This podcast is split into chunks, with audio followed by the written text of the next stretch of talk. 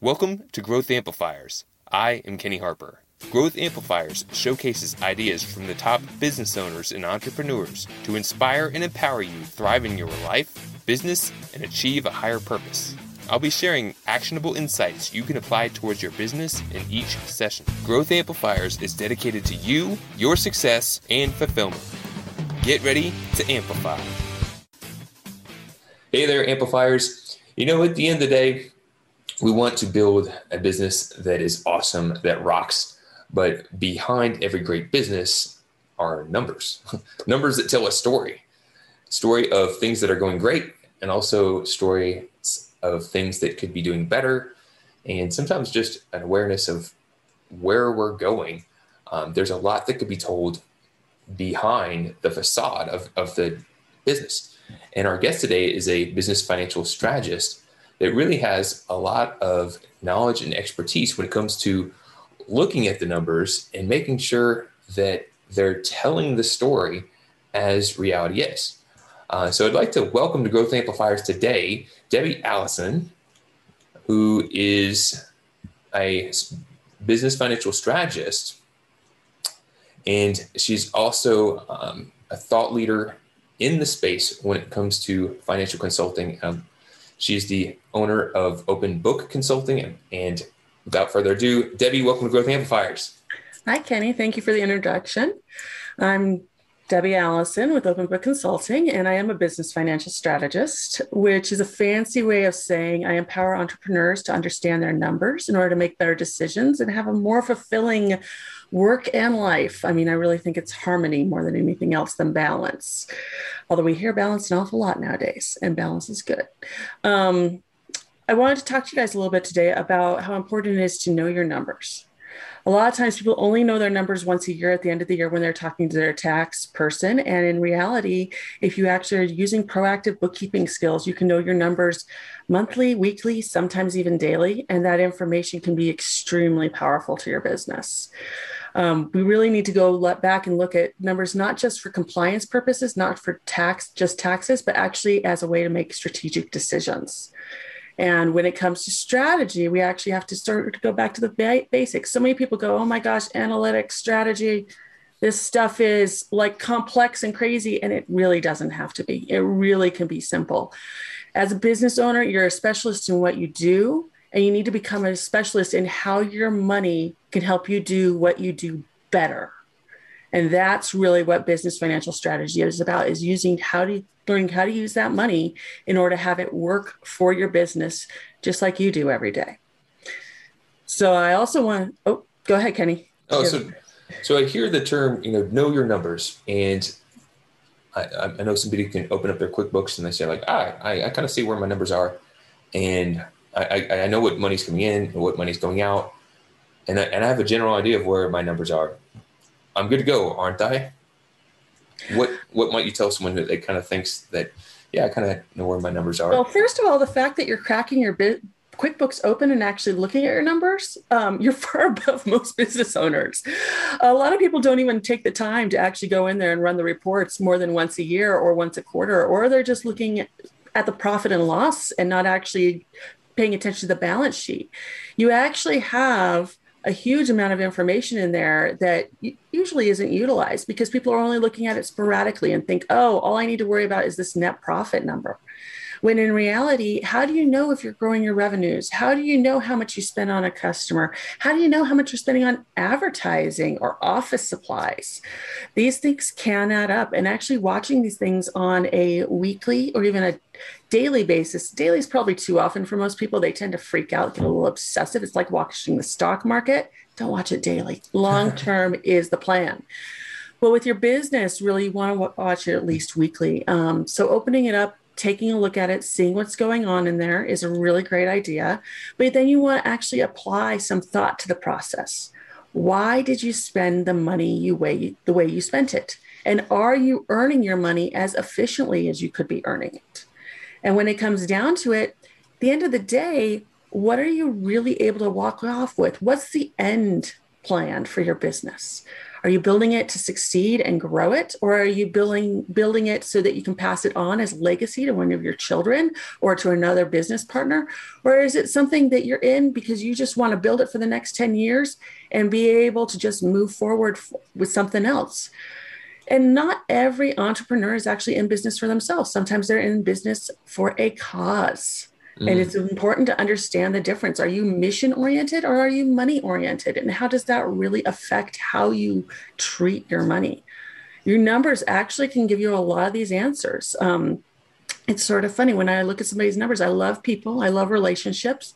I love what the number tells me about those people. When I look at their numbers, I can actually see where are their priorities? What do they care about? What do they want out of life?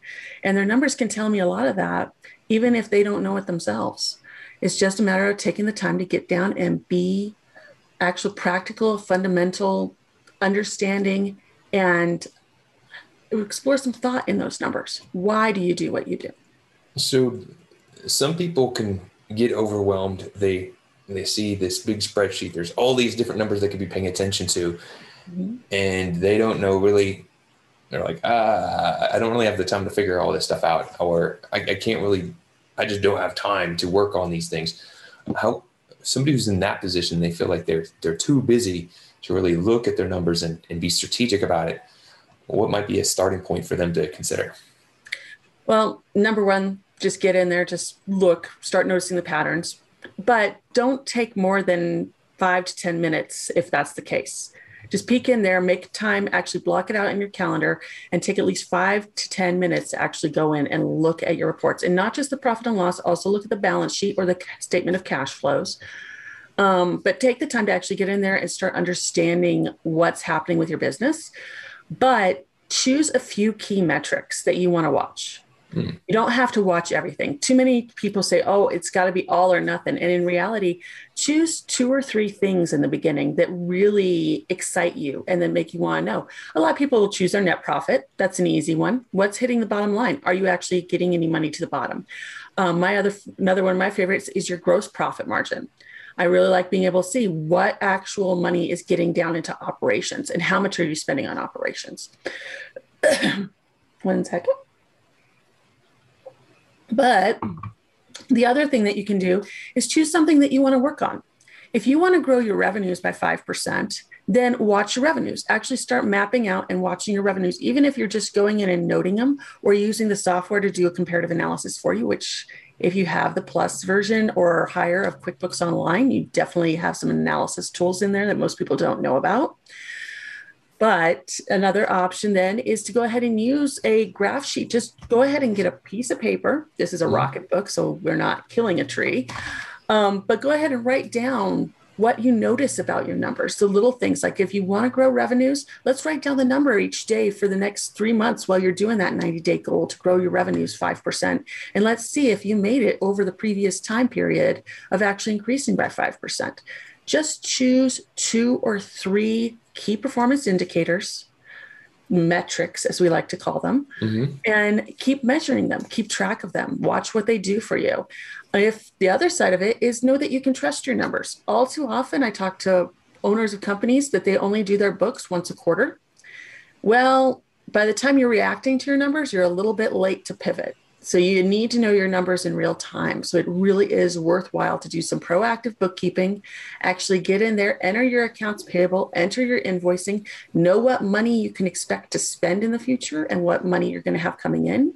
So another really good number to watch is your accounts payable and your accounts receivable balances and how quickly those balances are going up and down or even just your bank balance Watch your bank balance. At the end of each month, are you ending up with more money than you had the previous month or less money?